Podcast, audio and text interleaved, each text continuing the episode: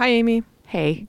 This is Amy Lam. She's the associate editor of Bitch Magazine, and she's here to share an essay with us, right? Yeah, I'm really excited about this essay. Tell us about this essay and uh, who wrote it and where you found it. So, um, I'm in the group that's uh, comprised of like writers and artists of color locally in Portland, and it's it's a really casual social group, and we just get together just to like hang out and support one another. And within the group, we have like smaller groups, you know, specifically for writers or performance artists and things like that. But we have like a secret Facebook page. Oh, it's like a secret club. Um, but uh, oftentimes, like folks will post random things in there just to be like, "Hey, heads up, this is happening," or like, "Check out this essay."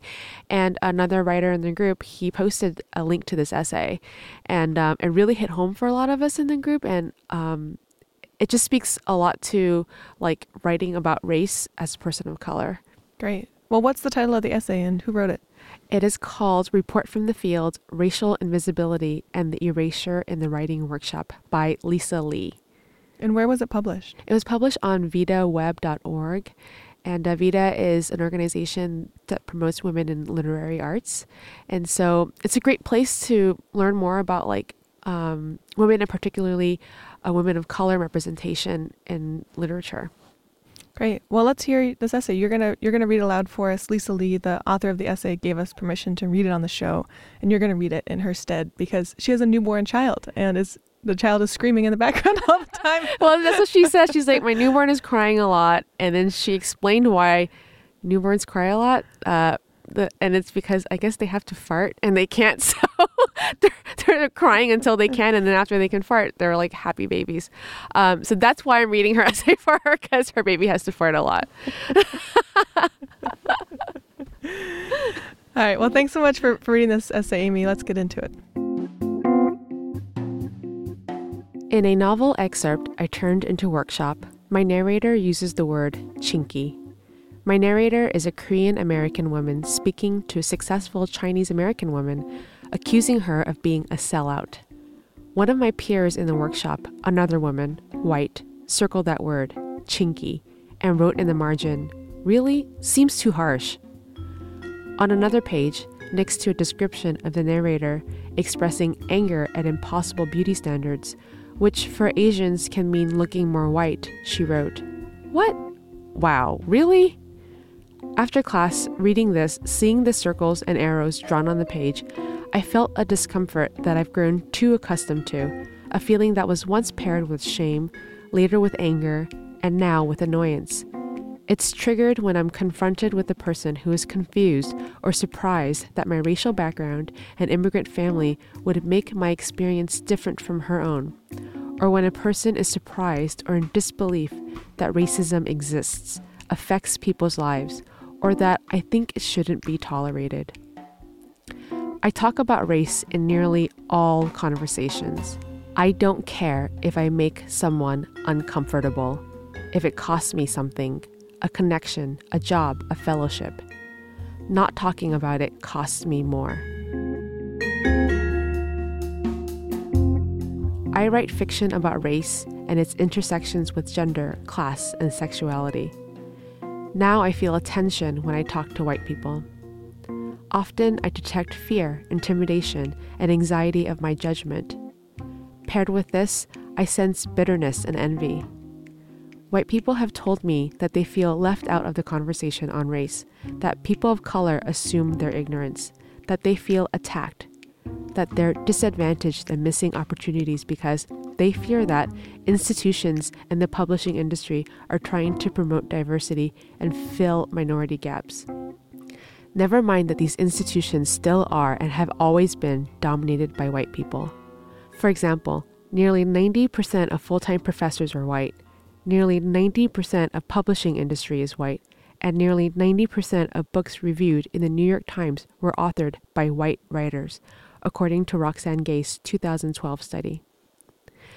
The woman I described in the opening of this essay repeatedly confused my fictional narrator with myself, making it clear that she was reading my fictional novel as a memoir.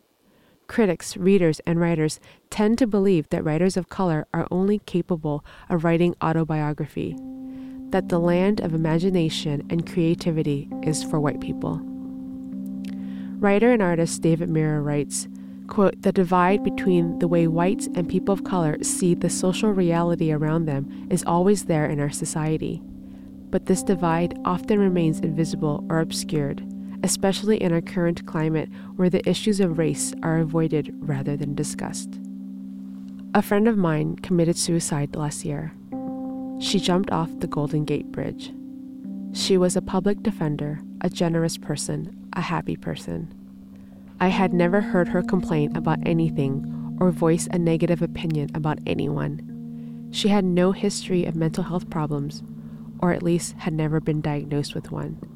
She left no note. Before she jumped, she finished her work at the public defender's office where she had been employed for 10 years. Cases that could be completed, she closed, and for those that needed to be passed on, she wrote scrupulous notes and relayed the files to coworkers. Everything was taken care of and in order. She drove six hours from Southern California to San Francisco. The video surveillance footage shows her walking calmly, alone. My friend was Indian American. In several studies that specifically examined the incidence of suicide among Asian Americans, and particularly Asian American women, research shows that there is a far greater incidence of suicide suicidal thoughts, and suicide attempts among Asian Americans than among other ethnic and racial groups. My grief for my friend and her family overcomes me at times, with no warning.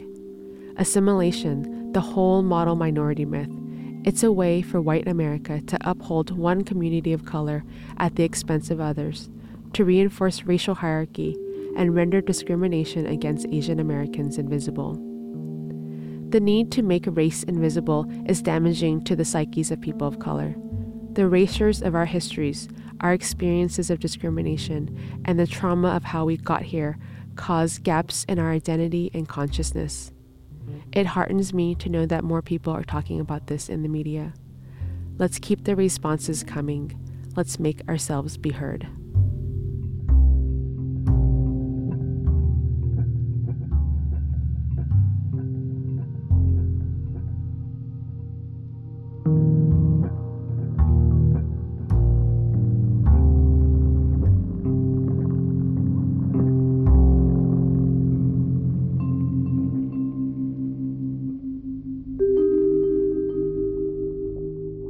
Was an essay by Lisa Lee, who's the recipient of the 2016 Pushcart Prize for her novel excerpt Paradise Cove. Her work has appeared in Ploughshares, North American Review, Sycamore Review, Gulf Coast, and elsewhere. You can read the full essay at vidaweb.org. We'll link it from the podcast page on bitchmedia.org. It was read by Amy Lam.